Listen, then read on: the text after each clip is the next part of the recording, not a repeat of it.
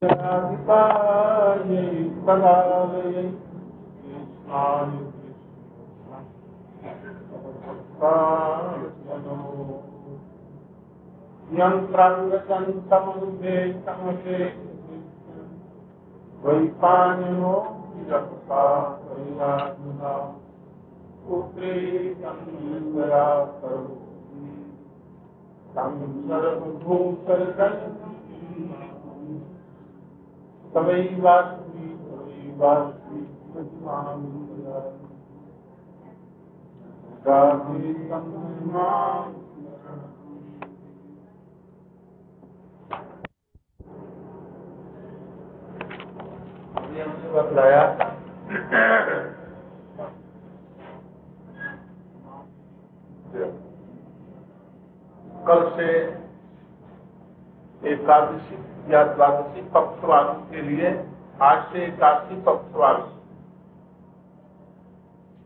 कल द्वादशी के लिए। और महिमा के दिन से पूर्णिमा से व्रत करने वाले तीन व्यक्तियों के लिए तीन प्रकार के विधियाँ लिखी जाती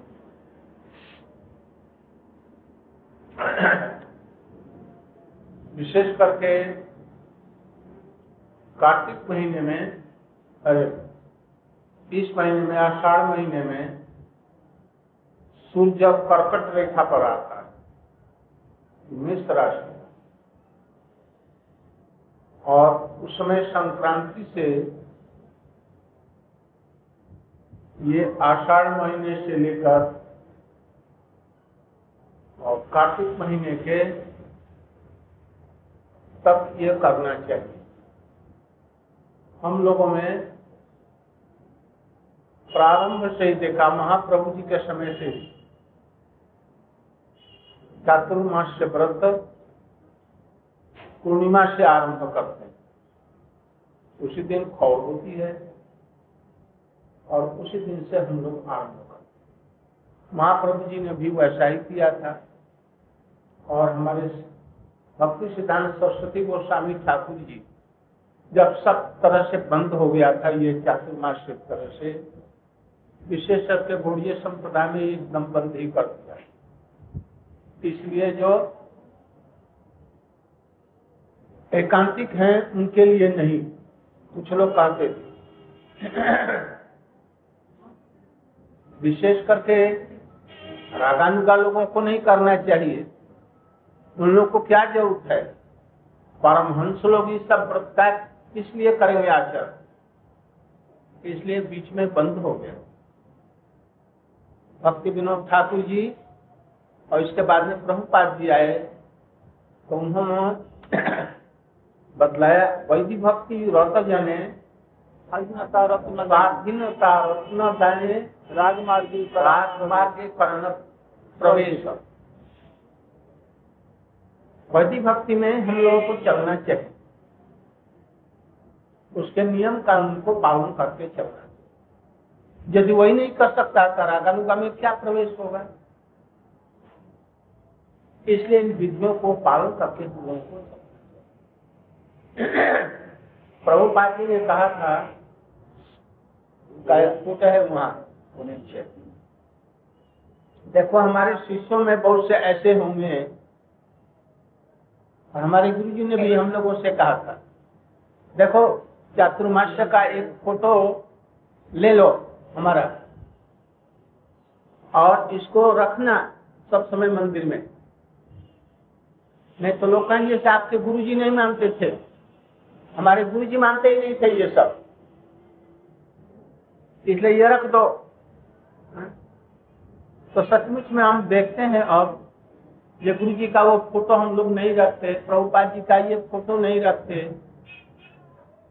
तो लोग कहते जी से ये सब की क्या ज़रूरत है? तो एकांतिक वैष्णव है, प्रेमी है। तो वो, अरे दाढ़ी कटा लेने से क्या होता है? इससे भक्ति नष्ट हो जाती है। एक बैगन खा लिया, ठाकुर जी को भोग देते हैं, हमारा व्रत नष्ट हो जाएगा। परवल खा लिया है या मसूर दाल खा ली, या कुछ कर लिया, एकादशी यदि नहीं करें तो क्या नहीं है? एकादशी करने से भक्ति हो जाएगी। कुछ दिनों में ऐसे लोग भी कहेंगे ये व्रत करने की कोई ज़रूरत इसे इन लोगों ने कहा। और पत्रिकाओं में उन्होंने कहा, ये ये प्रबंध हमारा छाप दो तो कहा कहा उन्होंने कहा लिखा है? और कहा पालन कर इसलिए गुरु जी हम लोगों के जब तक थे, खूब कठोरता के साथ में पालन करते थे इन व्रतों हमारे प्रभुपाद जी थे, बड़ी कठोरता के साथ में पालन करते थे। जब तक वो थे इस जगत में प्रकट थे। तब तक उनके शिष्यों में किसी का भी ऐसा साहस नहीं था जो चातुर्मास्य व्रत न करे। सबको विधिवत केस दाढ़ी, ये सब रखना पड़ता था। बैंगन और ये जो चीज़ें जो बतलाया, वो विधि पूर्वक पालन किया जाता था। पत्तल में खाना, पत्तल में वो जो पत्तलों में भी साल का पत्ता। केला और एक होता है हरा सा वो बड़ा सा कमल का पत्ता है। कमल केले का पत्ता। कोला। का पत्ता साल का पत्ता प्रशस्त है सबसे। केले का पत्ता और पवित्र होता है। कमल? कमल का थोड़ा सा राजसिक भाव है तभी ठीक है। कोला? पलाश ठीक है। साल के पत्ते लोग सब व्यवहार करते पहले लोग, कुछ दिन पहले तक हमने देखा कि पलंग इत्यादि का तो साधु संत लोग व्यवहार ही नहीं करते थे। अधिक से अधिक चौकी लकड़ी की। तो ये चौकी चल सकती नहीं तो भूमि पर शयन तो करते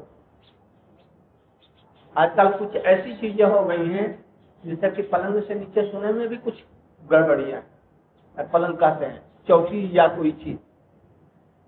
इसलिए देख सुन करके स्वास्थ्य पर ध्यान कर करके ये सब करना चाहिए। अंततः आहार और विहार का संयम चाहिए। और ऐसा करना चाहिए, जब हमारे आचार, व्यवहार, विचार हमारे भजन के अनुकूल रह सके। ये मूल चीज़ है। प्रतिकूल न हो जाए।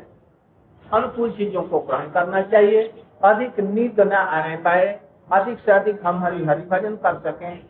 सेवा कर सके, इस प्रकार से अपने शरीर को अधिक से अधिक हम अपना एनर्जी भगवान में दे सकें। अधिक से अधिक हम भगवान का चिंतन कर सकें। अधिक से अधिक भगवान का कीर्तन कर सकें। बस इधर में अधिक ज़ोर लगा इसलिए इन सब नियमों का पालन हम लोग अब पूर्णिमा से आरंभ करेंगे और पूर्णिमा को ही हम लोग समाप्त करेंगे, जैसे कि हमारी हो। जाए अब हम लोग बृहद भगवतामृत पर आ गए। हम लोगों ने अभी ये श्लोक समाप्त किया था प्रेमा स्त्रियो वनचरी वनचरी उसमें ये संक्षेप में बताया गोपियाँ संसार में सबसे बड़ी सदाचारी इनसे बढ़ करके और कोई सदाचारी नहीं। सदाचार किसको कहते हैं? सदाचार करते हैं, भक्ति का आचार विचार जो ग्रहण करते हैं, यही सदाचार और भक्ति में सबसे श्रेष्ठ गोपियों की भक्ति। इसलिए उनका ही चरित्र, उनका ही विचार सबसे बड़ा सदाचार है। इससे बढ़कर के और कोई सदाचार हो ही नहीं इसलिए यदि कोई सदाचारी है तो क्या उन है? इसी पराकाष्ठा है सदाचार की। जो लोग कृष्ण का भजन नहीं करते वो कैसे हैं? असदाचारी उद्धव जी कहते हैं, ये गोपियों ने जिस प्रकार से भजन किया, हम लोग ऐसा नहीं कर सकते। हमारे अंदर में वो वस्तु ही नहीं है। पोटेंसी ही नहीं हमारे जिस प्रकार से वस्तु ब्रह्मा जी में नहीं है। और सब देवताओं में भी नहीं, जो गोपी। इसलिए गोपियाँ सबसे श्रेष्ठ इसलिए असदाचारी कौन है? अपने को कह रहे हैं, नारद जी को कह रहे हैं। ये लोग सदाचारी हैं, तभी करें क्यों? गोपी भाव से वो लोग भजन नहीं कर पा रहे। इसलिए वो उसको बतला रहे सुत भी विज्ञान इत्यादि में बतला भी आएगा। श्रुतियाँ जिनको खोज रही है, किंतु पाती नहीं। किनको गोपियों की पद पद फुली को रेणु को नहीं पार पाती। क्यों? उन्होंने जो अदुस्तज दुस्तज मैंने क्या? पति, पत्नी इत्यादि सबको छोड़ करके भगवान का इसलिए कहते हैं, जो जो लोग सबको छोड़ करके गोपियों का अनुगत होकर के भजन करेंगे। वो गोपियों की कृपा से अत्यंत नीच होने पर भी सबसे उन्नत रहे वो उनका जीवन ही सबसे ये सब चीज़ों को बतलाने के बाद में नायम श्रीयोग नितान करते प्रसाद इत्यादि श्लोक बतला। इसकी एक बार हम लोग व्याख्या कर चुके हैं। पिछले समय पर हम इसकी व्याख्या आज हम लोग चल रहे हैं आशाम हो चरण रेणी दुषाम श्याम। वृंदावने किमत गुलम लतौषधीना जातु। सजन सजन आर्य पछन चहित्वा भेजे मुकुंद पदवे। सुत भेज साधारण अर्थ ये होगा आशा अहो। आशा चरण रेण दिशाम अहम श्याम। हमारा जीवन सार्थक हो जाता है। यदि इस वृंदावन में किसी भी गुल लता, औषधि, घास इत्यादि का हमें जन्म मिल जाता है इस वृंदावन कितनी घासें हैं? किसी जगह भी छोटी छोटी पौधे हैं। गुलम लता, औषधि, इस प्रकार से वृंदावन में हमारा जन्म हो जाता है। और आसाम चरण रेणु और ये जो गोपियाँ जिनका भी वर्णन किया अभी तक, इन गोपियों की चरण धूली सेवा करने का सुजोग हमें मिल जाता तो हमारा जीवन धन्य हो जाता सार्थक हो जाता क्यों? जागुष्ट जन, जिन्होंने जिसको त्याग नहीं किया जा सकता, अपने स्वजन आर्यपत आर्यपत माने पति के प्रति जो कर्तव्य है। स्वजनों के प्रति जो कर्तव्य है, अपने बंधुओं के प्रति कर्तव्य है, पुत्र, माता, पिता, सबके प्रति जो कर्तव्य है। जितनी आकांक्षाएँ सबको छोड़ छाड़ करके हित्वा भेजो मुकुंद पदवी मुकुंद की पदवी का भजन किया है। मुकुंद पदवी का अर्थ हम सनातन गोस्वामी बतलाएँगे उससे हम बतलाएँगे। मोटा मोटी यही समझिए, जब भगवान का, कृष्ण का, उन्होंने कृष्ण की आराधना की सुत भी विज्ञान आज तक श्रुतियाँ भी इस मुकुंद की पदवी को खोजते हुए, आज कितने करोड़ों करोड़ों वर्ष हो गए, नहीं पा सकते नहीं पा सकते तो साधारण लोगों के लिए तो बात क्या? अब सनातन गोस्वामी इसकी टीका में बतला रहे हैं।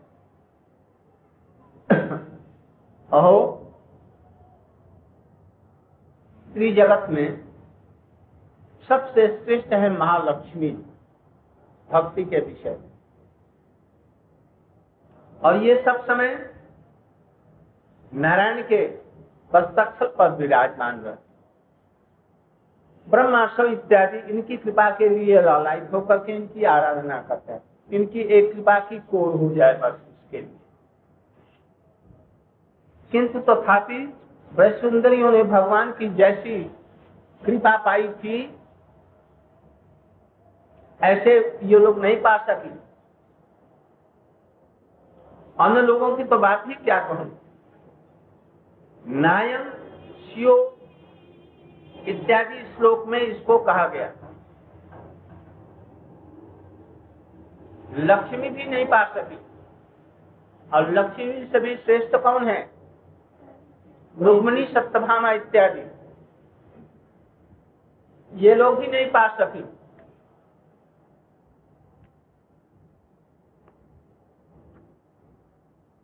सब समय उनके निकट रहने वाली, उनके बस पर बस पक्षल पर विलास करने वाली लक्ष्मी जी।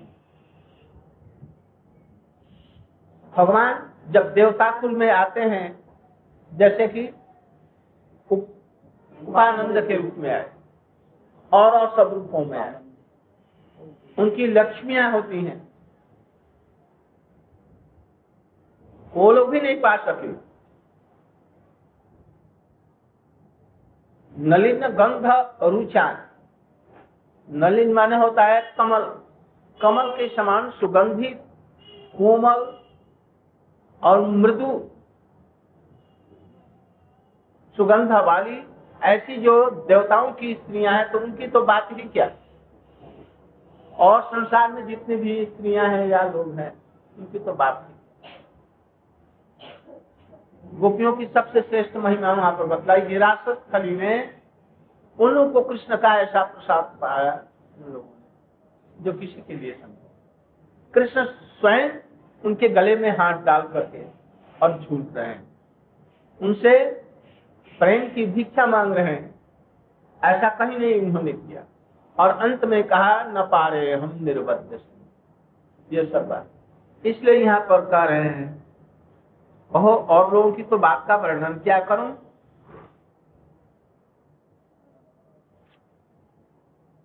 इस प्रकार से बरस सुंदरियों की सबसे श्रेष्ठ महिमा बतलाई। इनसे बढ़कर कब किसी की महिमा नहीं। अब किसी दुर्लभ पदार्थ के लिए यहाँ पर प्रार्थना कर रहे हैं। क्या करें? आसाम हो चरण रे शाम अहो, मैं क्या इस वृंदावन में एक छोटा सा तीन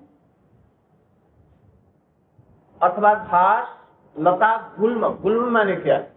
छोटे छोटे पौधे। इतने बड़े पौधे ऊपर से भर जाते हैं। उसमें फूल भी लग सकते हैं। उसमें गंध भी होती है। ये सब गुल्म का है।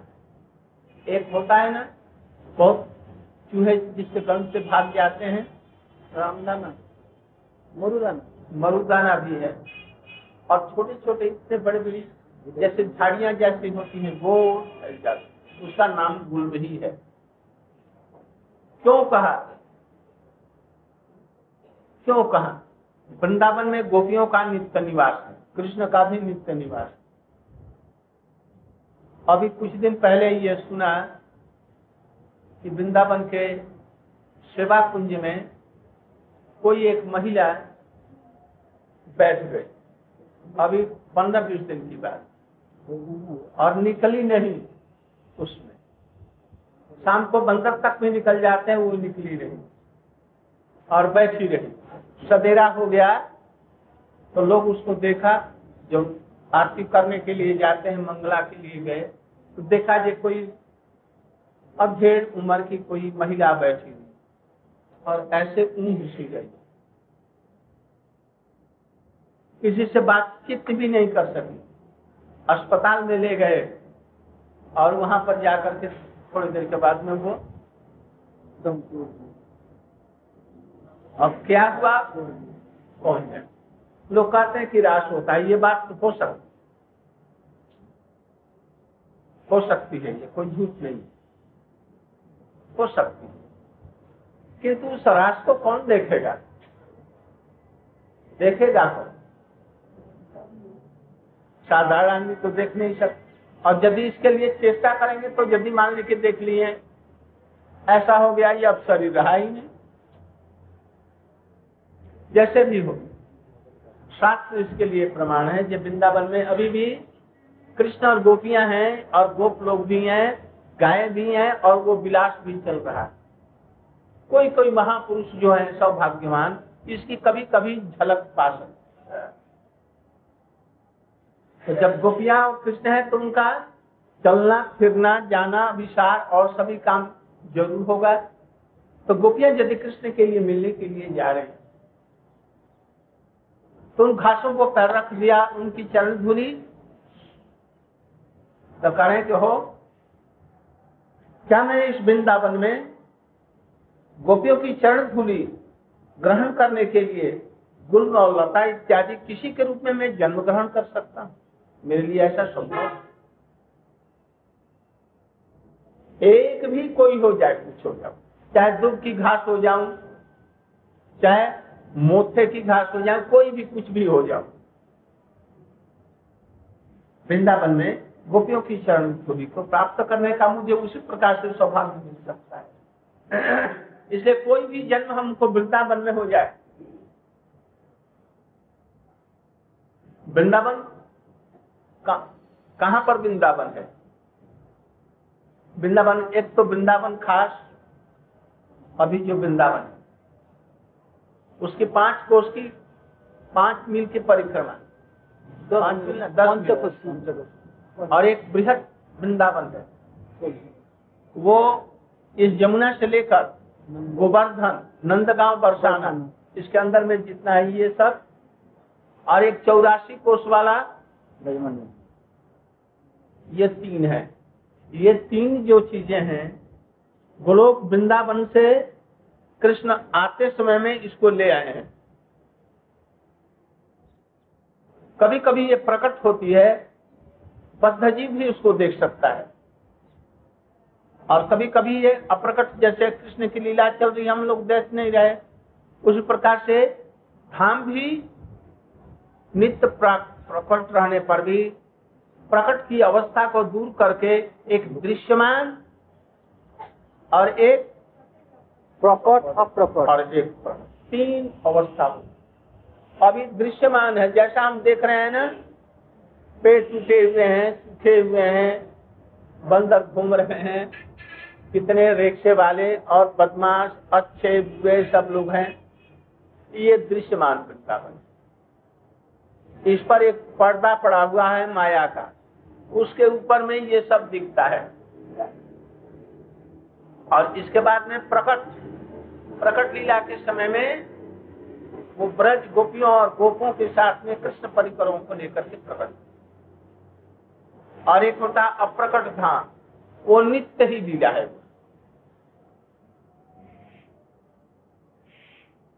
तो कहते हैं कि इस वृंदावन में कहीं भी किसी प्रकार से घास भी बन जाऊँ। ये कौन कह रहा है? उद्धव जी कह रहे हमारे रूप सनातन जी ने ऐसी कहीं प्रार्थना की है कि नहीं? किया है कि नहीं? देखना। जब मैं घास बन जाऊँ लता बन जाऊँ यहाँ तक कि ब्रह्मा जी ने ये कहा तदभूरि भाग्यमी जन्म इमाम पटव्यम जजगो लेती कतमांग रजोभिषेकम जीवित को निखिल भगवान मुकुंद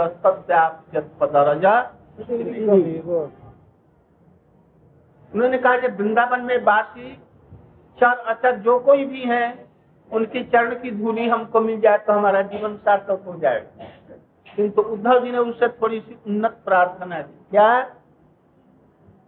सबकी शिका नहीं। उनमें गोपियों की चरण की धूली को प्राप्त हो जाऊँ। इसी श्लोक में बतलाया। जस दुस्तजन स्वजन आर्य पसंद जिन लोगों ने कृष्ण के लिए सर्वस्व छोड़ दिया त्याग, पतियों को भी छोड़ा। तो पतियों को कौन छोड़ा? पतियों को और गोपियों ने छोड़ा। इसलिए उसकी पद स्पष्ट करके इसके बाद में कहा बंदे नंद ब्रज स्त्री नाम बाद इसलिए गौड़ी वैष्णव के जो रूपानुग हैं, वैष्णव लोग, एक ही लक्ष्य है उनका बस, गोपियों की चरण की धूरी, और उसी की दासी बन करके हम लोग हैं। यहाँ पर उत्कंठा बस्ता हमारे उद्धव जी ऐसा कह रहे हैं। आधे श्लोक में वर्णन करिए, क्यों? गुप्त जा दुस्तजन स्वजन आर्थ। जा माने कौन? जा माने गोपियाँ। इसमें जो अत्यज दुस्तज मैंने कभी नहीं त्यागा जा सकता है, वो पति, पुत्री इत्यादि आत्मीय, स्वजन आर्यपत सदाचार, धर्म, सभी का त्याग करके कृष्ण की सेवा जो करते मुकुंद पदवी को प्राप्त हुई। कोई मान लें कि विवाहित स्त्री भी है तो अपने पति के सिर पर अपना पैर रख देगी कि नहीं? ये विधि नहीं किंतु गोपियाँ ऐसा कर सकती हैं। यह है वेद की मर्यादा इसको भी तोड़ सकती है। पति से झूठ नहीं बोलना चाहिए। उनको कड़ी बात नहीं कहनी चाहिए यही हमारा आर्य पथ है। किंतु गोपियाँ क्या करेंगे? उनको प्रसन्न करने के लिए उनकी सेवा करने के लिए अपने चिबाए हुए पान को भी उनके मुख में दे देंगे ये खाओ। और वो प्रीति के साथ में खा स्नान अनुभव कर ये तो सदाचार नहीं है, किंतु ये भी कहते किसके लिए? कृष्ण को प्रसन्न करने के लिए। इसलिए कहते हैं, ये कोई भी नहीं पा सके मुकुंद पदवी किंतु गोपियाँ पा चुकी हैं। वेद नहीं पा सका, उद्धव जी नहीं पा सके। उद्धव जी अपने चरण की धूली कृष्ण के मस्तक पर दे सकते हैं कि नहीं?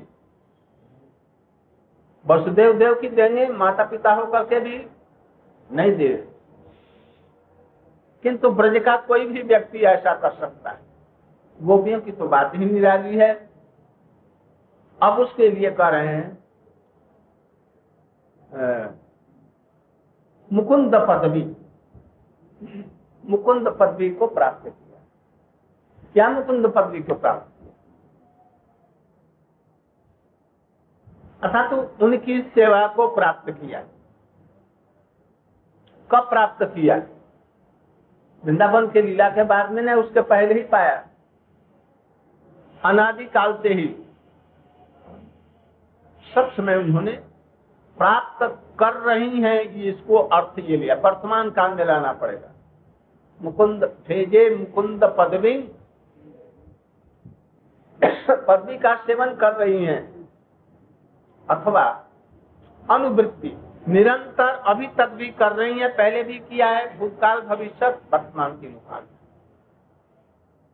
अथवा पदमी पद माने पद से पदवी होता है।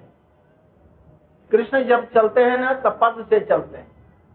तो कृष्ण की पदवी, जबकि गोचारण इत्यादि के लिए ब्रज में विचरण करते हैं, अपने पदों से चलते हैं तो वो जो गमन गमन और आगमन का जो मार्ग है उस मार्ग का जो भजन करने वाली है कैसे मार्ग का भजन होगा? दोनों तरफ़ में खड़ी होकर के बड़ी तीव्र लालसा से उत्कंठा से देख वो एक श्लोक है। प्रातः ब्रजात ब्रजत अभिशत साय गोभी समम कणे तो अष्ट निशम वेणुम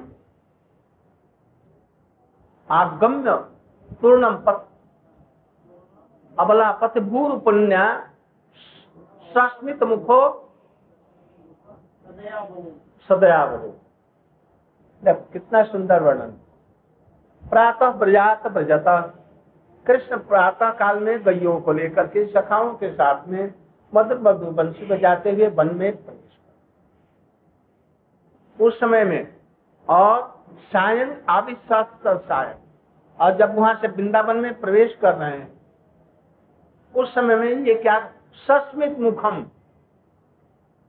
मंद मंद मुस्कान करते हुए, बड़ी उत्कंठा से रास्ते में खड़ी होकर के उनको दर्शन कर रही है, और उनका आरती इत्यादि ऐसी ये गोपियाँ हैं। इसको कहते हैं मुकुंद पदवी अथवा और क्या? दर्शन के निमित्त पूर्वान्न में और अपराह्न में सर्वदा ही परम उत्कंठित होकर के उनके गमन और आगमन के पथ को निहारती रहती हैं, प्रतीक्षा में खड़ी रहती आश्रय कर रही किस चीज़ का? गमन आगमन के पथ को। आश्रय करना। ये मुकुंद पदवी। अथवा पदवी कहने से एक और भी अर्थ होता हम लोग की पदवी क्या है? रूप सनातन इत्यादि जो है, नारद इत्यादि, इनकी पदवी है भक्त ना? भक्त अथवा वैष्णव।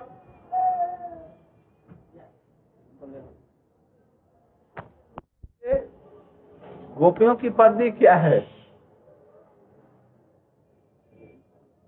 भक्तों में भी सर्वश्रेष्ठ भक्त के रूप में इनकी पदवी है।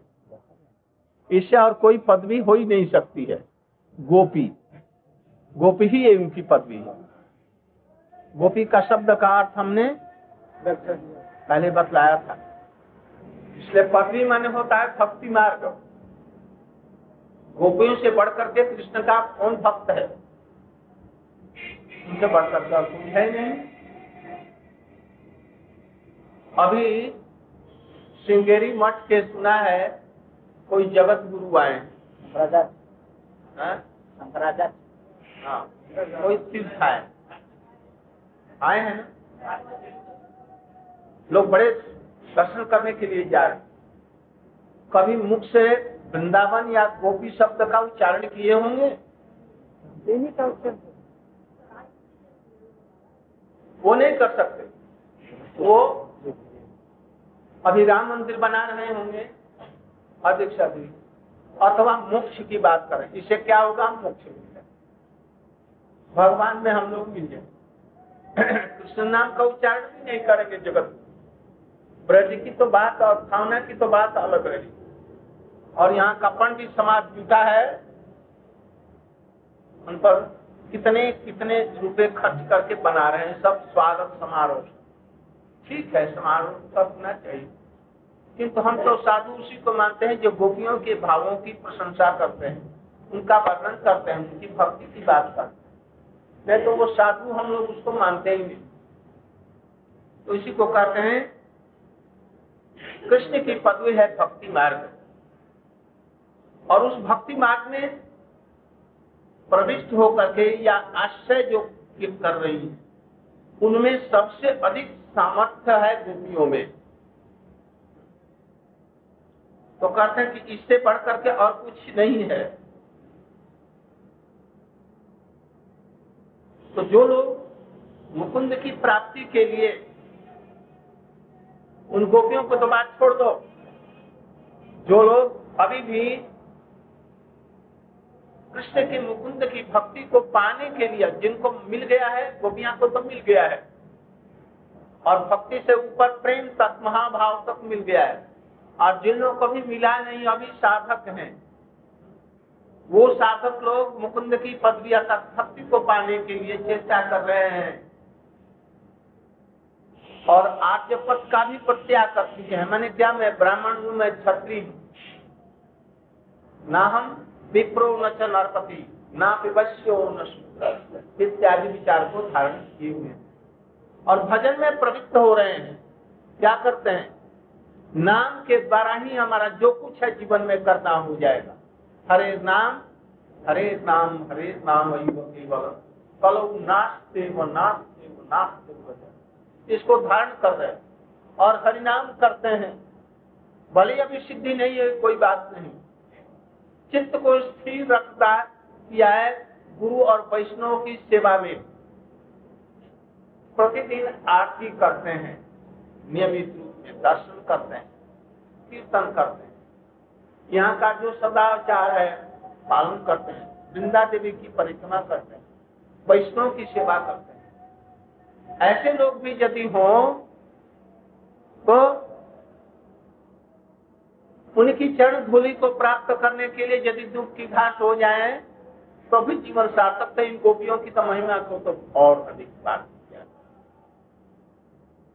यदि कहो, स्त्री जाति के लिए पति इत्यादि को त्याग करना, आर्यपद को त्याग करना, वेदबुद्ध काम करना, ये तो ठीक नहीं है। गोपियों ने किया तो ये तो ठीक नहीं किया, उसके लिए कह रहे हैं। सज्जन गणों के भी परम पूज्य बात ये गोप वनिताएँ हैं, ब्रज की स्त्रियाँ हैं। ये कभी भी आर्यपथ के विपरीत नहीं चल सकती। ये तो उन लोगों के लिए समझाया गया है जिनकी बुद्धि अधिक तीव्र नहीं है। बुद्धि अधिक नहीं है उन लोगों के वेद का यथार्थ तात्पर्य क्या है? भक्ति कहाँ से आई? हमारे वेदों में नहीं है क्या भक्ति? वेदों में तो है। जस देवे इत्यादि की बातें हैं। वेदों में भक्ति रेवन नायति इत्यादि में भक्ति का वर्णन वेदों में है। उसी को परिस्फुट रूप में गोपाल तापनी में बतलाया गया, वो भी वेद है। और उसको भी श्रीमद भागवत में और भी परिस्फुट रूप से बतलाया इसलिए वेदों में भी गोपियों की भक्ति की बातें बड़ी गुह्य रूप में बतलाई गई। है ही नहीं, ऐसा नहीं। जो कोई है ही नहीं और तो वो वेद में भी नहीं। और जो वेद में है, वो ज़रूर है। इसलिए वेद में भक्ति की बात है। इसलिए ये यहाँ पर बतला रहे हैं। जो गोपियाँ कभी भी वेद के युद्ध नहीं कर सकती हैं, इसी को वो बतलाया गया। केमा स्त्रियों बनचरी का विचार दुष्टा। इसीलिए बताया इसलिए जितना सदाचार गोपियों में है किसी में नहीं है। यहाँ तक ही बतलाया गया है अरुंधति। कौन है अरुंधति? वशिष्ठ की पत्नी अनुसुईया जी। अत्रि की पत्नी जिसने सेवा सीता जी को भी आशीर्वाद अरुंधति। ये और और भी। उमा जी। उमा जी कौन है? शंकर जी की पत्नी ये सब गोपियों से पातिव्रत धर्म सीखती हैं। उमा रमा सत्या ये तो उनके अंश हैं। ये सब जो प्रतिबद्ध धर्म है वेद धर्म है ये सब शिक्षा करती है कहाँ से? ये कृष्ण के प्रति कैसी निष्ठा होनी चाहिए? ये सब सीखती हैं। इसलिए गोपियों से बढ़कर के कोई सदाचारी है नहीं। इसलिए इनकी चरण की धूली हम प्राप्त हो जाए। जिन्होंने गोपियों ने कृष्ण की पदवी को जैसा प्राप्त किया भी प्राप्त। आज यही कल इसकी आगे चर्चा। पंचार